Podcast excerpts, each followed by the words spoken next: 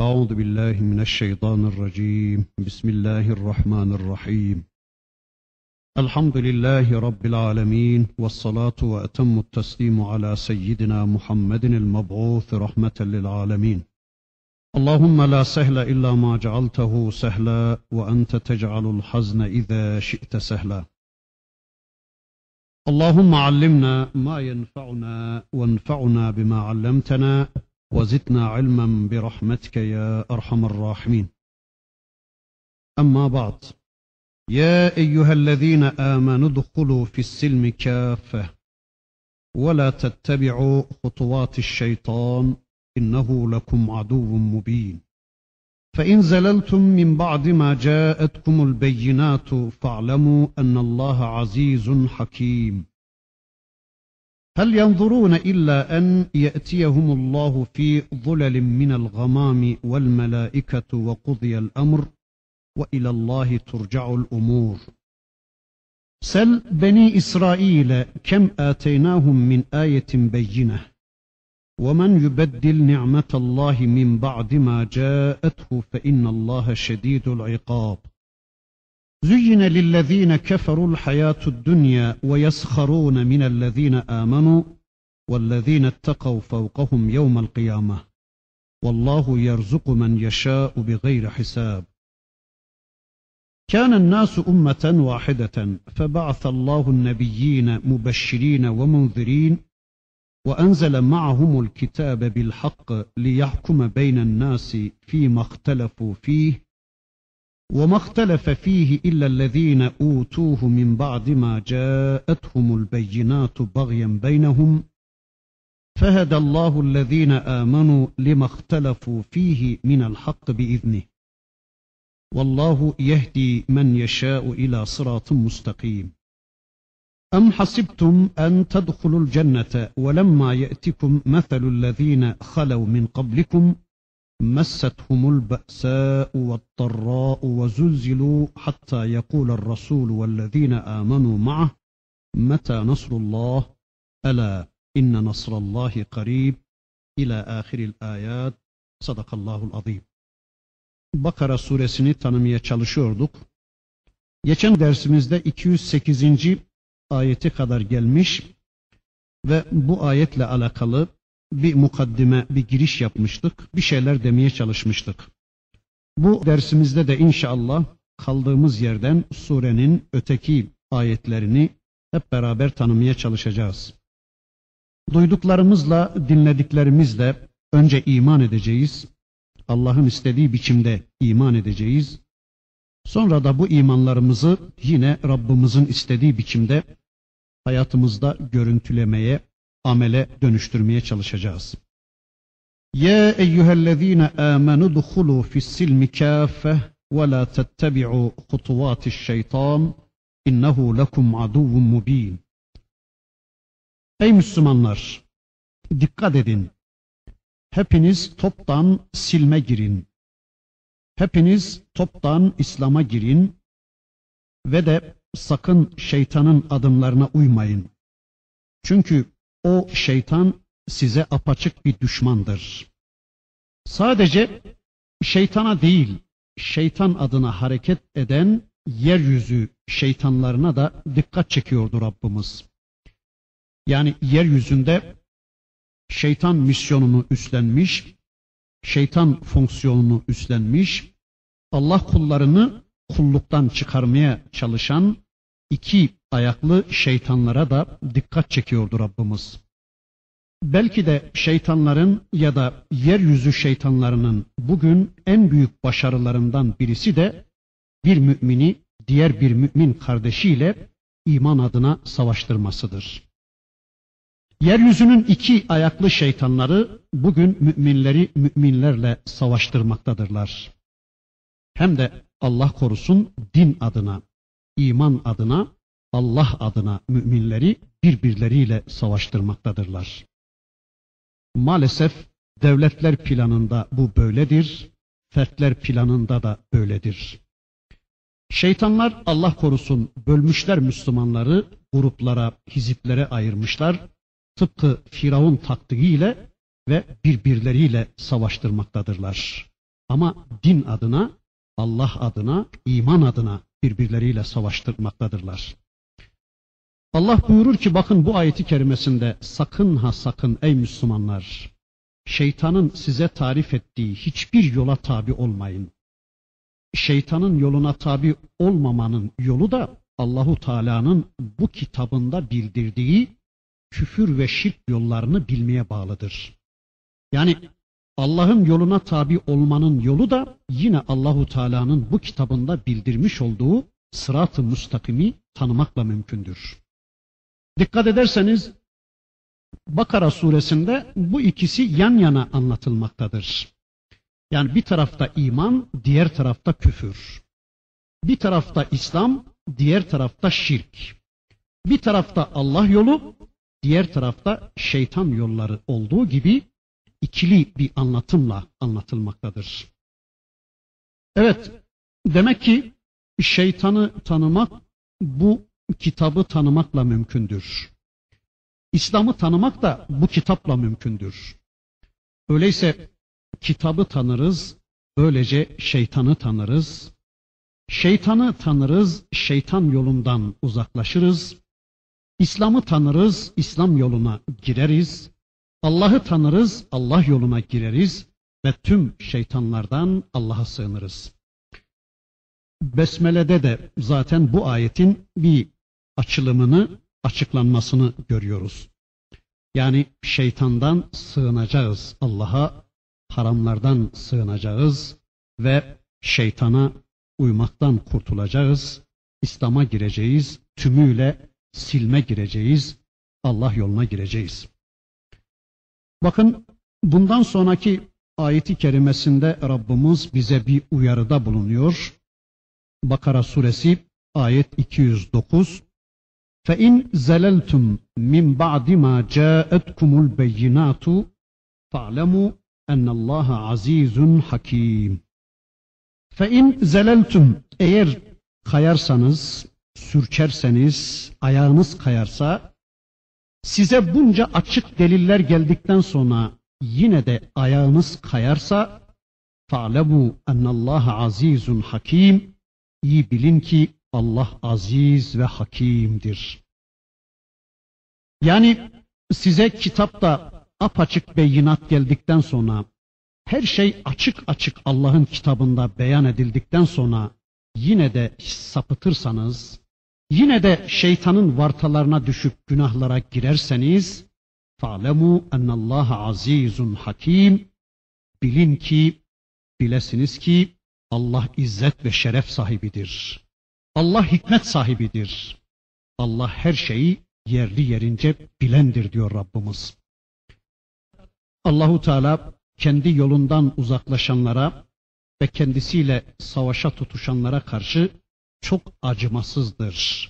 İntikam sahibidir ve her şeyi de bilerek yapar, hikmetlidir Rabbimiz.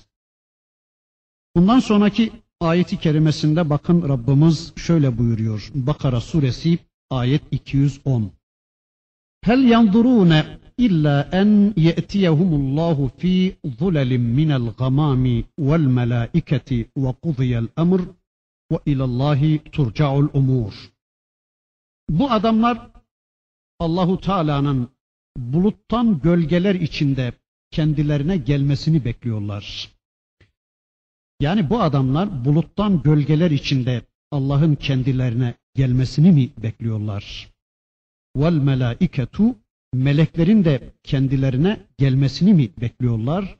Ve kudiyel emru ve ilallahi turca'ul umur, ve böylece de işleri bitsin mi istiyorlar? Yani defterlerinin dürülmesini mi istiyor bu adamlar? Halbuki işlerin dönüşü sadece Allah'adır. Bakın Rabbimiz Bakara suresinin iki yüz onuncu ayeti kerimesinde buyuruyor ki bunlar artık onu bekliyorlar. Yani Allah'ın kendini, yani Allah'lığını ortaya koymasını, Allah'lığını kendilerine göstermesini bekliyorlar. Bunlar başka değil, sadece bunu bekliyorlar diyor Rabbimiz. Ama muradı ilahi böyle değildir. Yani Allah'ın böyle bir yolla insanları imana zorlaması asla söz konusu değildir. Zira önceki derslerimizde de ifade ettik, böyle zoraki bir iman Allah'ın istediği iman değildir. Yani öyle isteseydi Rabbimiz tıpkı melekler gibi doğuştan bizim boyunlarımızdaki kulluk ipinin ucunu eline alıverir ve bizi iradelerimizle baş başa bırakmazdı. Bakın Allah diyor ki ne bekliyor bunları yani? Açık açık Allah'ı görmek mi istiyorlar? Allah'ın açık ve net bir biçimde karşılarına çıkıp Allah'lığını ortaya koymasını mı bekliyorlar?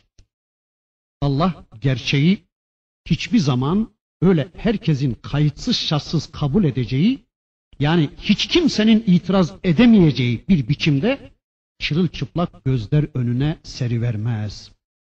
Çünkü o zaman imtihanın manası kalmaz.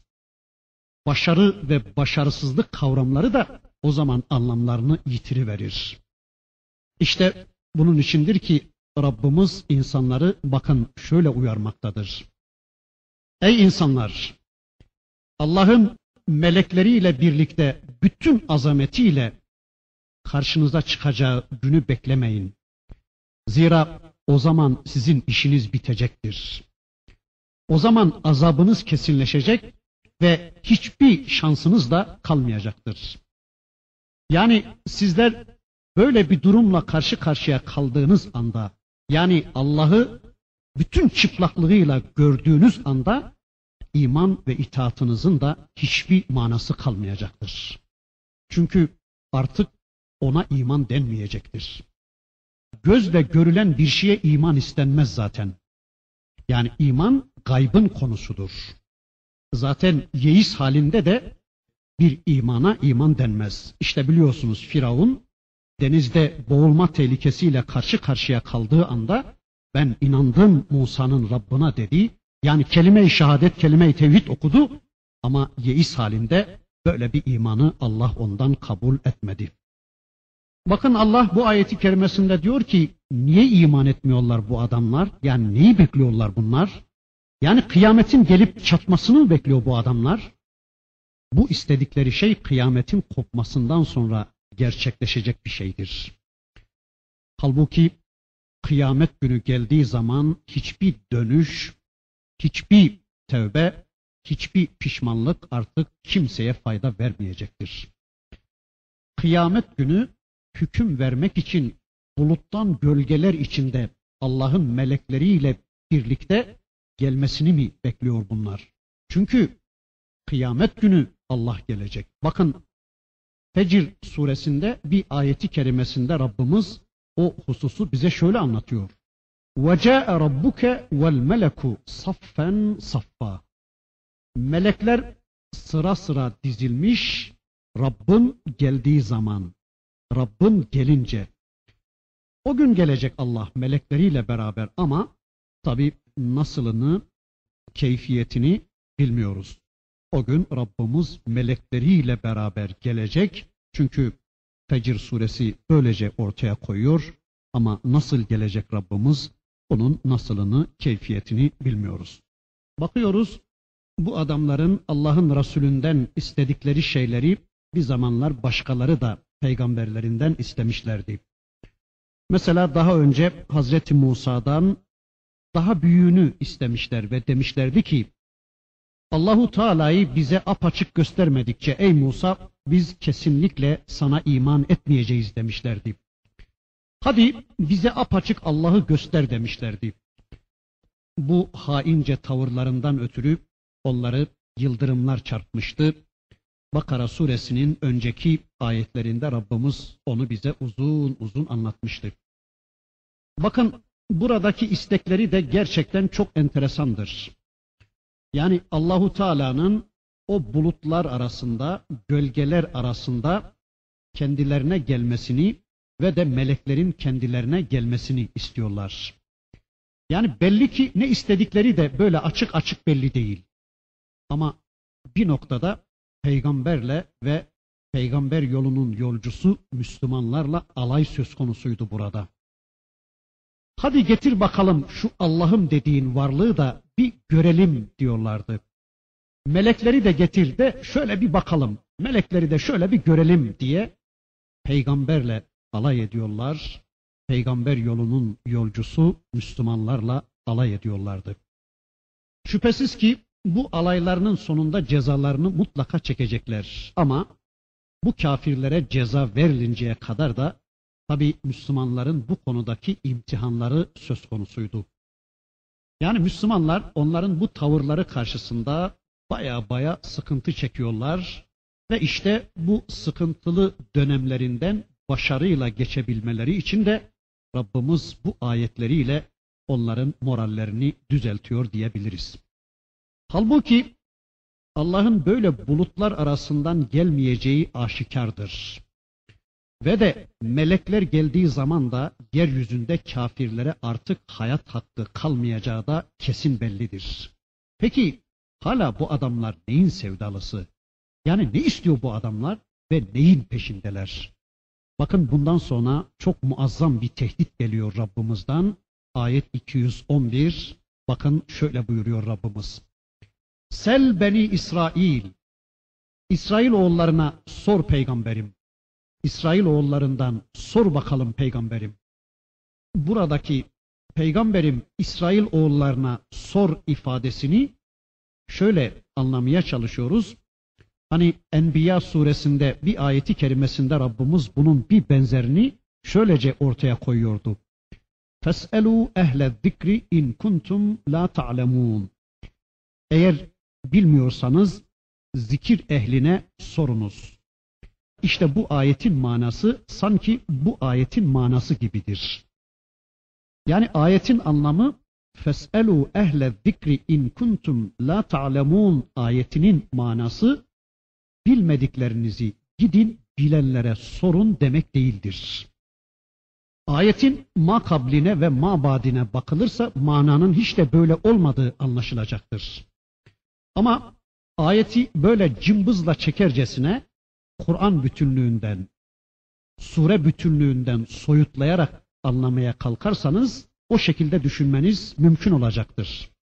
Bakın Allah burada buyurur ki ey peygamberim ve ey peygamber yolunun yolcuları, eğer sizler bu kitabın, bu Kur'an'ın Allah'tan geldiği konusunda herhangi bir şüphe içindeyseniz, yani bir kuşkunuz varsa bu konuda, o zaman hadi zikir erbabına, fikir erbabına, Tevrat ve İncil erbabına gidin bir sorun bakalım diyor Allah. Yani bu Kur'an'dan bir şüpheniz varsa, şu Allah'ın size gönderdiği Kur'an'dan bir endişeniz varsa, değilse gidin onlara sorun falan demiyor bu ayet. Zikir kitap demektir. Ehli zikir de ehli kitap demektir. Yani Yahudi ve Hristiyanlar demektir. Ama Müslümanlar kavramları değiştirdikleri için bütün bu manalar yok olup bitmiştir. Bu konuda Yahudi ve Hristiyanlara bir şeyler sormak yasaktır aslında.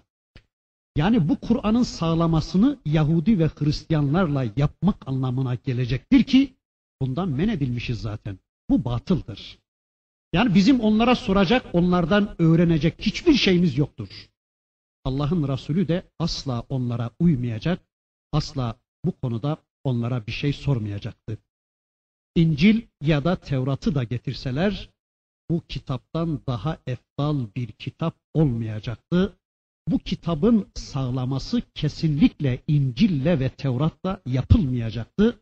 Bu kitabın sağlaması bu kitabın dışında başka hiçbir kitapla yapılmayacaktı. İşte ayeti kerimede Allah bize bunu anlatıyordu.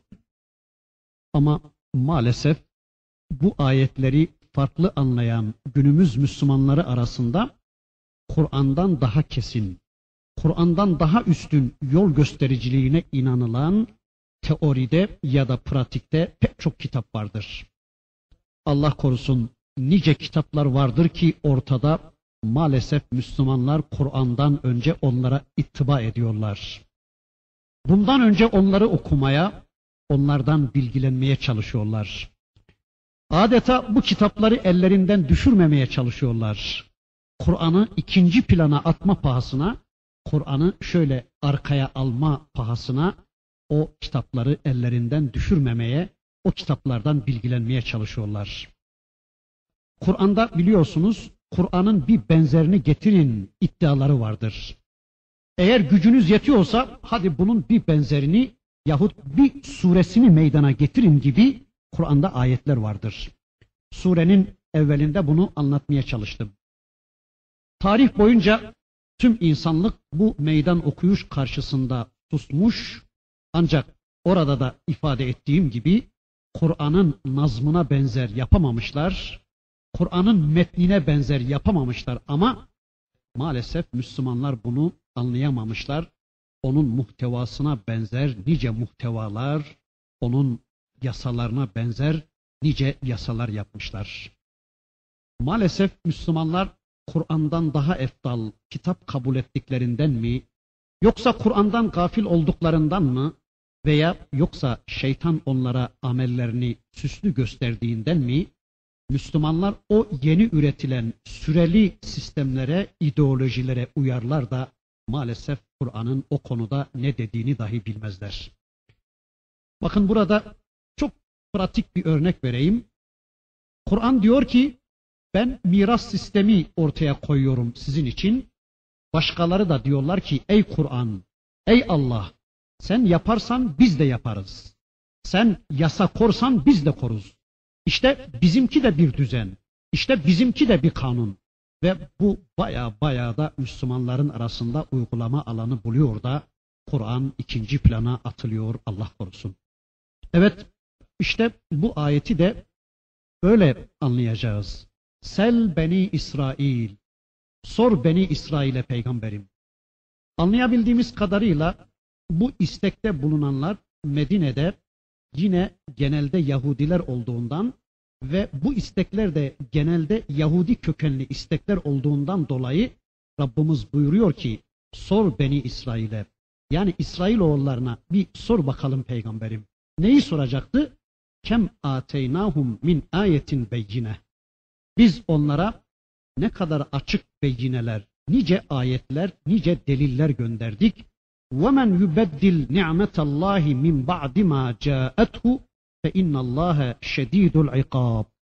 Ama kendilerine geldikten sonra kim Allah'ın nimetini değiştirirse bilsin ki, bilesiniz ki gerçekten Allah'ın azabı çok şedittir.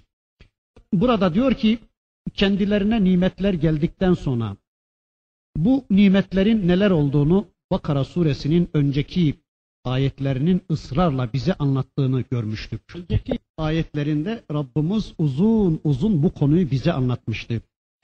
Mesela Firavun oğullarının zulmünden kurtarmasından kudret helvası bıldırcın etiyle beslenmelerine varıncaya kadar, Bakara'nın kurban olayına onları şahit tutmaya veya Tur'u üzerlerine kaldırıp misak almaya varıncaya kadar Rabbimiz onlara yığınlarla nimetler yağdırmıştı. Ama bütün bunlarla birlikte bu adamlar hala inanmamakta devam ediyorlar. Hani bu adamları Firavun gibi zalim birinin zulmünden kurtardım ve sonunda onlara devlet nasip ettim. Ama onlar Allah'ın nimetlerini değiştiriverdiler. Onlara tarihte hiç kimseye nasip olmayacak nimetler yağdırdım ama onlar bu nimetleri değiştirdiler. Kitaplarını değiştirdiler. Kitabın ayetlerini değiştirdiler. Ben bir türlü söyledim, onlar bir türlü anlamaya çalıştılar. Emirleri değiştirdiler. Deneni denmeyene, denmeyeni de denene değiştirdiler. Ben hıpta dedim, onlar hınta anladılar. Ben cumartesi yasak dedim, onlar değil dediler. Değiştirdiler. Allah'ın ayetlerini değiştirdiler de sonunda ne oldu? Sonunda ne yaptım onlara? Bir soru ver peygamberim. Veya sizler de bugün bir sorun ey Müslümanlar. Ya da bir bakın hayatlarına ey Müslümanlar diyor Rabbimiz. Müslümanlara bu konuda özellikle İsrailoğullarına bakarak ibret almaları tavsiye ediliyor. Çünkü onların yerine dünyanın önderliğini üstlenen Müslümanların bu konuda çok dikkatli davranmaları gerekecektir. Onlar kitaplarını tahrif ettikleri için, onlar kitaplarını arkalarına attıkları için kitabı az bakılacak, kitapla az ilgilenecek bir konuma getirdikleri için dinlerini arkalarına attıkları için, kitapsız bir hayata razı oldukları için başlarına gelenler, Müslümanlar da aynı duruma geldikleri takdirde onların da başlarına aynı şeyler gelecektir deniyor bu ayeti kerimede. Tabi buradaki bu emir onlara sormak anlamına değildir. Yani gidin onlara sorun manasına değildir bu. Zira İslam ümmetinin başkalarına soracak hiçbir şeyleri yoktur. Yani bizim gidip Yahudilere ya da Hristiyanlara sorabileceğimiz, onlardan ders alabileceğimiz hiçbir şeyimiz yoktur. Bundan kasıt hem Müslümanları ibret almaya davet hem de ehli kitabı küçük düşürmek içindir. Yani verilen nimetlere karşı nankörlükleri hatırlatılarak, Allah'a karşı takındıkları tavır gündeme getirilerek onlar yargılanmaktadır. Dün böyleydi bu adamlar, bugün de aynen dünkü hayatlarından farksız bir durumdadırlar diyor Rabbimiz. Yani aynen Musa Aleyhisselam'a yapmış oldukları eziyetlerin bir benzerini, Zekeriya ve Yahya Aleyhisselam'a yapmış oldukları işkencelerin bir benzerini şimdi de Hazreti Muhammed Aleyhisselam'a ve onun ashabına da yapmak isterlerse kesinlikle bilsinler ki Allah'ın azabı, Allah'ın ikabı gerçekten çok şedittir, gerçekten çok şiddetlidir. Şu anda kafirler yeryüzü Müslümanlarına ne kadar işkence yapmayı hedeflerlerse hedeflesinler, ne kadar da tüm plan ve programları Müslümanları topyekün yeryüzünden silmek olursa olsun, bilsinler ki tüm Hristiyan ve Yahudiler karşılarındaki savaşta, karşılarında ilk önce Allahu Teala'yı bulacaklardır. Yani bu savaşta ilk önce Allahu Teala'yı karşılarında bulacaklardır. Allahu Teala kendi zatıyla ve azametiyle vardır ve Müslümanları koruyacak, Müslümanlara yardım edecektir. Allah ve tüm kafirlerin kökünü de kazıyacak ve işlerini bitirecektir. İşte bilsinler ki Allahu Teala'nın azabı ve ikabı çok şedittir, çok çetindir diyor Rabbimiz. Bundan sonra yine onlarla alakalı bir konu gündeme geliyor. Bakara Suresi ayet iki yüz on iki. Bakın şöyle buyuruluyor. زُيِّنَ لِلَّذ۪ينَ كَفَرُوا الْحَيَاتُ الدُّنْيَا وَيَسْخَرُونَ مِنَ الَّذ۪ينَ آمَنُوا. Dünya hayatı kafirlere süslü gösterildi, zinetlendirildi ve iman edenlerle alay etmek de onlara süslü gösterildi. Yani hem Müslümanlarla alay ediyorlar, Müslümanlara hayat hakkı tanımıyorlar ve hem de dünya hayatından memnun oluyorlar. Dünyada gerçekten erişemedikleri hiçbir şey yok gibi ama nihayet kendi elleriyle dünyalarını da bozmuşlar. Mekanik bir hayata gelip çatmışlar. Robotlaşmışlar. Duyguları bitmiş. Hisleri, hareketleri kaybolmuş. Sevmek, sevilmek, ağlamak, gülmek gibi tüm insani duyguları bitmiştir. Fedakarlık, cefakarlık duyguları bitmiştir. Yedirme, içirme, infak ve akrabalık bağları bitmiştir. Karılık, kocalık bağları bitmiştir. Babalık, oğulluk bağları bitmiştir. Her şeyleri bitmiştir. Yani böyle bir hayatın içinde tüm dünya onların olsa ne olacak yani? Yani böyle rezil bir hayatın içindeyken bütün dünya kendilerinin olsa kaç para, ne ifade edecekler? Şu anda bilelim ki aslında bu kafirler cehennemi yaşıyorlar ama böyle bir hayat da onlara süslü geliyor. Çünkü işte Bakara Suresinin bu ayetinde Rabbimiz anlatıyor, biz onların hayatını onlara süslü gösterdik. Dünyayı ve yapıp ettiklerini, amellerini onlara süslü gösterdik diyor Rabbimiz. Yani bunu hayat zannediyor adamlar. Ben uzun bir süre Batı'da bunların arasında bulunduğum için çok iyi biliyorum. Çok rahat altlarından kaçırdıkları kadınlar, üstlerinden kaçırdıkları kocalar onların iç dünyalarında öyle büyük ıstıraplar oluşturuyor. Öyle derin yaralar açıyor ki ama bunu sanki fevkalade güzel bir şeymiş gibi süslü görmeye çalışıyorlar Ve her biri de bunu ortaya koymaktan hiç de sıkıntı duymuyorlar. Yani çok rahat bir şekilde birbirlerini aşağıya indirebiliyorlar. Çok rahat bir şekilde birbirlerini atlatabiliyorlar. Rezil, rüsvay bir hayatı birlikte yaşıyorlar. Düşünebiliyor musunuz? Bir adam iki üç yıl bir kadınla birlikte yaşayacak. Sonra bir anda ayrılacaklar. Ve günün birinde iki üç yıl birlikte yaşadığı kadını sokakta, caddede bir başkasının kolunda görecek. O kadın da iki üç yıl birlikte yaşadığı o erkeği bir başkasının kolunda görecek. Allah korusun, ruhları eziliyor, kalpleri parça parça oluyor. Üzüntüden kahroluyorlar ve insanlıktan çıkıyorlar. Ama böyle bir şeyi de işte hayat zannediyorlar. Veya bakıyoruz, mesela bir adam cadde ortasında herkesin gözleri önünde açlıktan geberip gitse, ya bir yudum su veren yok mu ya da bir lokma ekmek veren yok mu diye cadde ortasında herkesin gözleri önünde açlıktan geberip gitse adam, inanın kimse necisim diyen olmuyor. Ama yine de bu hayat kendilerine süslü gösteriliyor. İşte böyle tüm gördükleri oldum olası bir dünya hayatları var. Yaşasınlar bakalım. Zaten bu adamlar geberir gebermez hepsi de cehenneme gidecekler. Hakikaten acımak gerekiyor bu adamlara ama acımaya da hakkımız yoktur. Yani tümüyle sefaleti yaşıyorlar.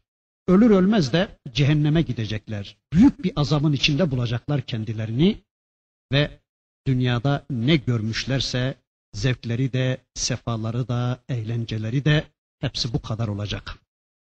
Lakin işin garibi, bu halleriyle bile Müslümanlara hep tepeden bakıyorlar.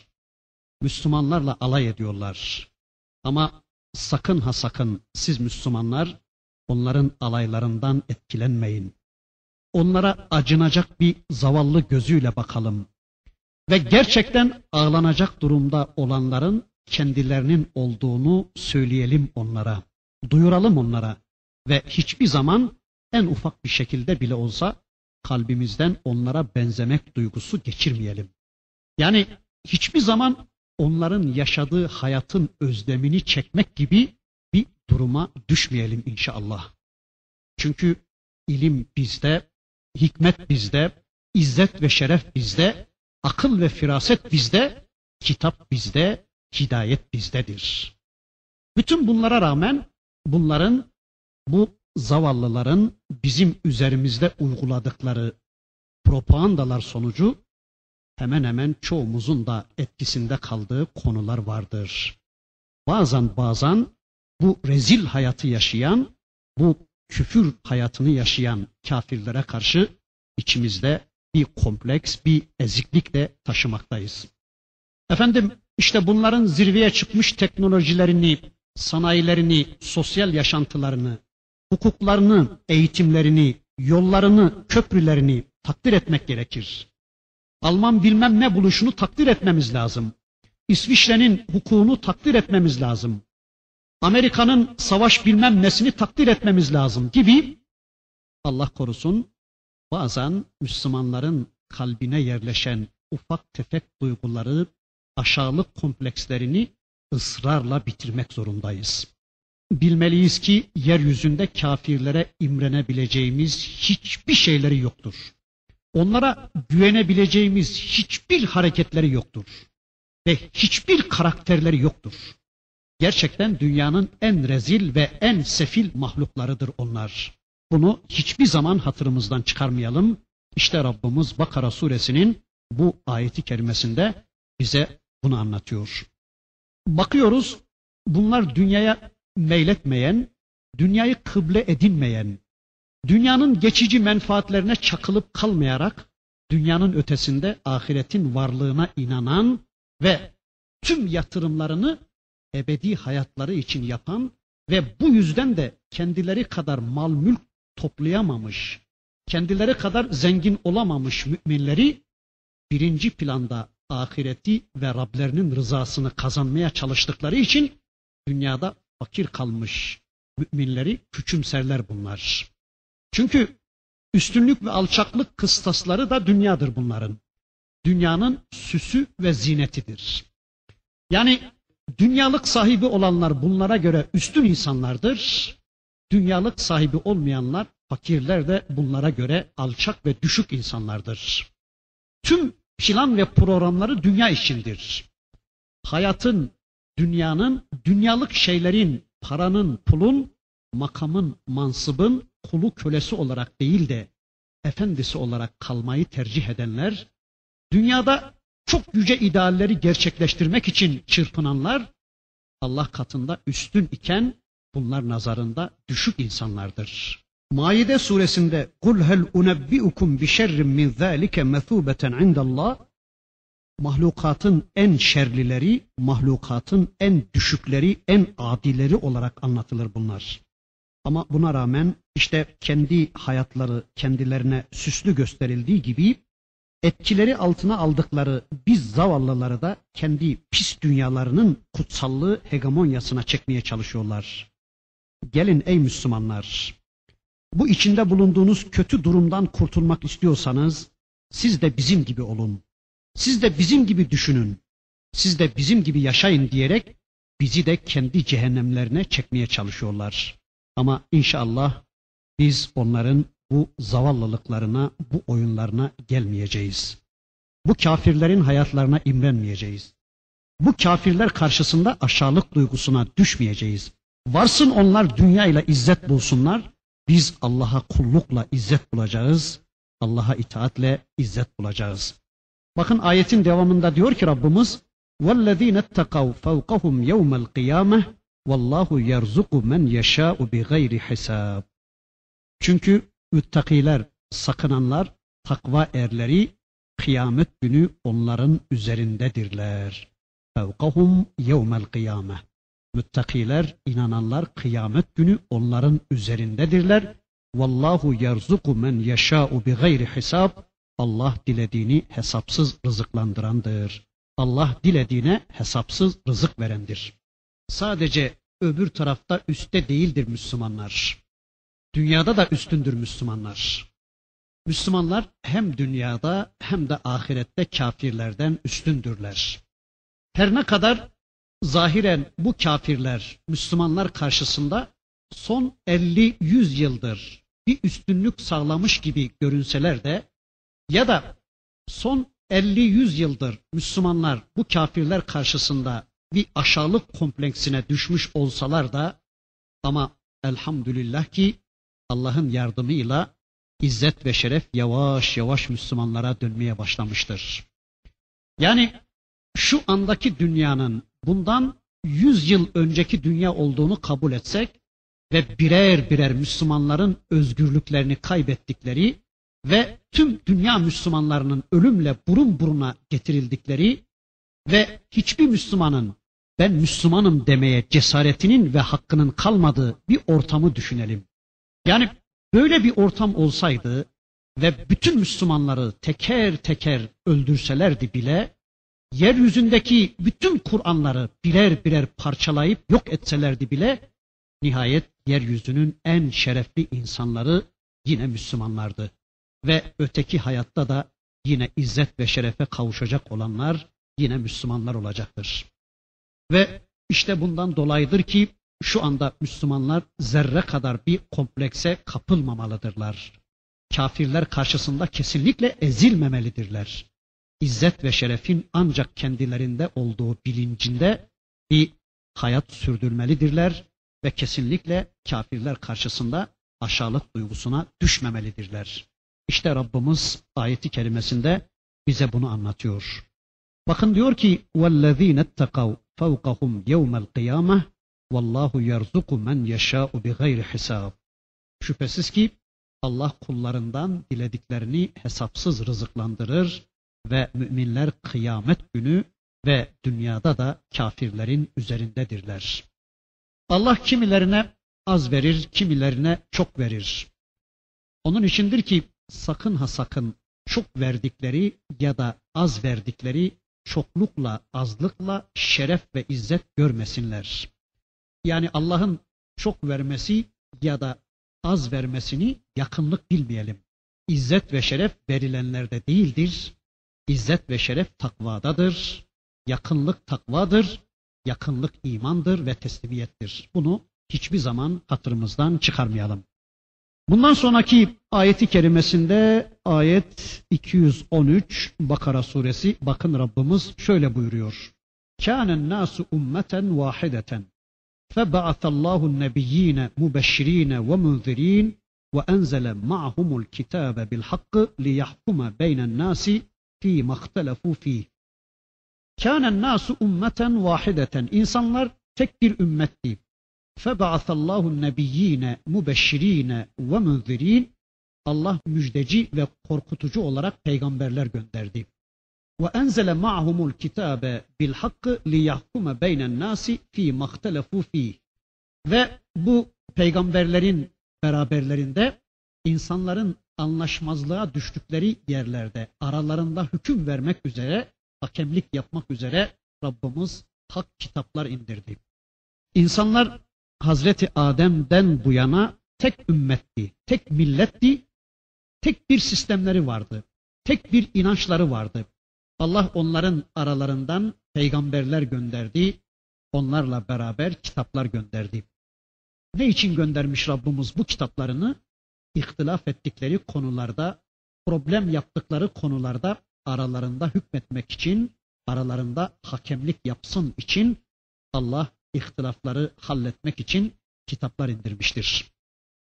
Ayet-i kerimeden anlıyoruz ki kimilerinin iddia ettikleri gibi yeryüzünde, insanlık tarihinde karanlık bir dönem yoktur.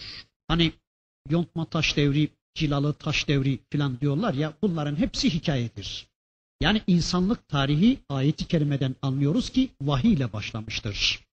İlk insandan bu yana Cenab-ı Hak kullarını hiçbir zaman vahiysiz bırakmamıştır. Yani insanlar yeryüzünde yaratıldıkları andan itibaren dinsiz ve yolsuz bir dönem yaşamamışlardır. Hazreti Adem'i yaratmış Rabbimiz, ona vahiy göndermiş. Hazreti Adem ve çocukları, torunları uzun bir süre vahiy ile yollarını bulmuşlar ve tek bir ümmet olarak aynı inançla, aynı dinle yürümüşler. Ama daha sonra insanlar çoğalıp yeryüzüne yayılınca zamanla insanlar bu tevhidden inhiraf edip batıl yollara ve şirke düşmüşler. İşte yeryüzünde her ne zaman insanlık tevhid konusunda ihtilaf edip vahiyden uzaklaşıp batıl yollara düşmüşlerse Allah onları düzeltmek için ihtilaf ettikleri tevhide, ayrıldıkları tevhide onları yeniden davet etmek için peygamberler göndermiştir. Demek ki insanlığın başlangıcı tevhiddir. İnsanlığın başlangıcı aydınlıktır. Vahyin aydınlığıyla bir hayat yaşamıştır insanlık. Ve küfür, şirk, batıl ve karanlıklar sonradan çıkmış arizi şeylerdir.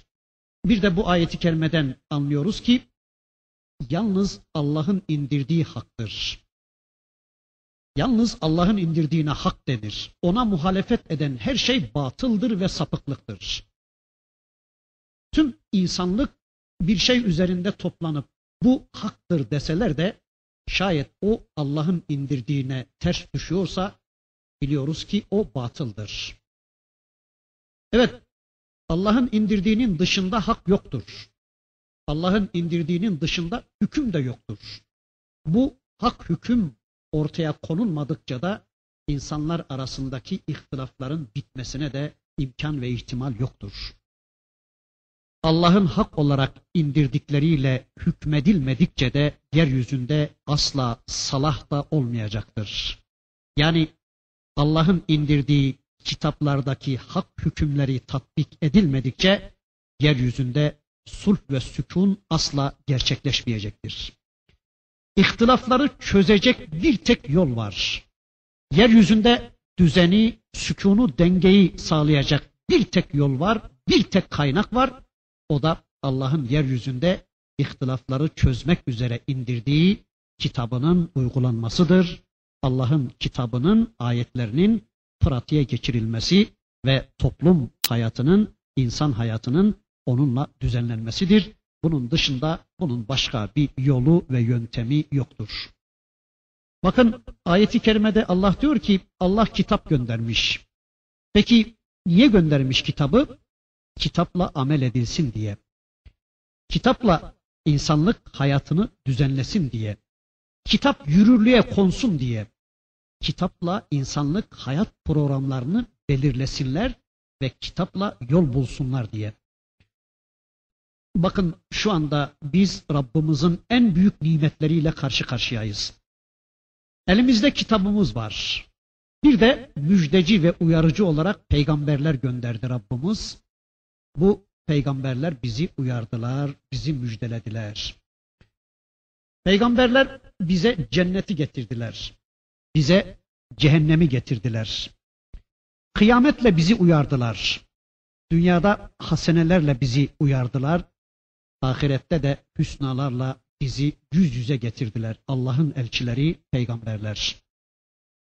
Ve bir de bu peygamberlerin yanında kitap gönderdi Rabbimiz. İşte Resul-i Ekrem Efendimizin yanında da bir Kur'an geldi. Bu kitap hak olarak indi. Batıl olsun diye, yani oyun eğlence olsun diye gelmedi bu kitap. Yeryüzünde zulüm ve haksızlıklar hakim olsun diye gelmedi bu Kur'an. Yeryüzünde bozgunculuk olsun diye gelmedi. İnsanlar ekini ve nesli bozsunlar diye inmedi bu kitap. Bu kitapla yeryüzüne hakim olanlar, yeryüzünde adaleti, yeryüzünde özgürlüğü, hürriyeti hakim kılsınlar ve insanlar rahat bir şekilde Allah'a kulluk yapsınlar ve de aralarındaki problemlerini bu kitaba göre çözümlesinler diye Allah bu kitabı göndermiştir. İşte kitapların geliş gayesi budur. Son kitap elimizdeki bu Kur'an'ın geliş gayesi de budur. Ama وَمَا اخْتَلَفَ ف۪يهِ اِلَّا الَّذ۪ينَ اُوتُوهُ مِنْ بَعْدِ مَا جَاءَتْهُمُ الْبَيِّنَاتُ بَغْيًا بَيْنَهُمْ. Kendilerine kitap verilenler, kendilerine apaçık belgeler geldikten sonra aralarındaki ihtiraslardan dolayı ayrılığa düştüler diyor Rabbimiz. بَغْيًا بَيْنَهُمْ. Aralarındaki çekememezlikten dolayı, aralarındaki ihtiraslardan dolayı ayrılığa düştüler. Peki acaba kendilerine kitap verilenler, kendilerine bu kitaplar geldikten sonra niye ihtilafa düşmüşler? Yani eğer bu insanların ihtilafa düştükleri konular, hakkında ayet bulunmayan konular olsaydı neyse. Ama bakın bunlar kendilerine deliller geldikten sonra, yani hakkında nas bulunan konularda ihtilafa düşmüşler. Bu konuya inşallah dikkatinizi çekeyim. Genelde çok problem yapıyoruz. Elimizde Kur'an ve peygamberin sünneti olduğu halde acaba niye bu toplum hala fırka fırka? Yani elimizde Allah'ın kitabı ve peygamber efendimizin de sünneti olduğu halde niye bu insanlar acaba grup grup, niye ayrılmışlar? Niye ihtilafa düşüyorlar? Elimizde Kur'an ve peygamberin sünneti olduğu halde arkadaşlar bakın, bizim ihtilafa düşmemizin sebebini Rabbimiz ayeti kerimesinde şöyle açıklıyor. Bagyen beynehum. Aralarındaki azgınlıktan dolayıdır. Aralarındaki hırstan dolayıdır. Yani Kur'an'a ve peygambere göre azgınlık yapan toplumlar arkadaşlar bilelim ki mutlaka ihtilafa düşeceklerdir. Kur'an'a ve peygambere samimi olarak yönelenler, samimi olarak kulak verenler, samimi olarak bu kitaba ve peygambere uymak isteyen bir topluluk Allah'ın kitabıyla kesinlikle birbirlerini öldürür hale gelmezler. Yani kesinlikle birbirlerini yiyecek hale gelmezler. Yani bugün bizi bu hale getiren bizim kitabımız değildir. Bizi böyle parça parça yapan, fırka fırka yapan bizim peygamberimiz de değildir. Yani bizi bu hale getiren ne kitaptır ne de sünnettir. Eğer bugün bu Müslümanlar fırka fırka, grup grup, hizip hizip birbirlerini yiyecek bir duruma gelmişlerse, parça parça olmuş bir duruma gelmişlerse ve dünya üzerinde zillet ve meskenet üzerimize çökmüşse, bu noktada her Müslüman tek tek şunu demek zorundayız. قَالَ رَبَّنَا ظَلَمْنَا أَنْفُسَنَا Ve illem tagfir lana ve terhamna lenekunenne minel hasirin. Ey Rabbimiz, biz nefislerimize zulmettik. Biz kendi kendimize yazık ettik. Eğer bizi yarlıgayıp bu halden kurtarmazsan bizim işimiz bitiktir ya Rabbi diyecek ve her birerimiz nereden yönelirsek yönelelim bu kitaba yönelmek zorundayız.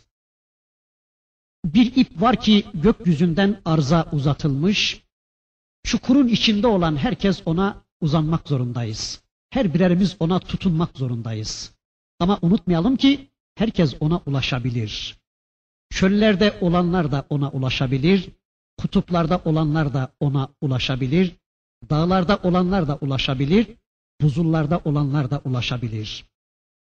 Yeryüzünün neresinde olursak olalım, bu ip her zaman gözümüzün önündedir. Yeter ki biz samimiyetle kurtulmak için bu kitaba kulak verelim. Bu kitabı menfaatlerimize satmayalım. Bu kitaba sadece kendi dünyamız için müracaat etmeyelim. Azgınlaşmayalım, samimi olalım bu konuda. Kesinlikle böyle olursak Rabbimiz bu kitapla bizi hidayete erdirecek, bize yol gösterecek ve bizim bütün problemlerimizi halledecektir. İşte buna iman edeceğiz ve kesinlikle bizim işimiz kitaba sarılmak olacaktır. En baş işimiz bu kitabı gündeme getirmek olacaktır. Efendim işte şu insanlar şöyle, bu insanlar böyle, bunlarla uğraşmayacağız.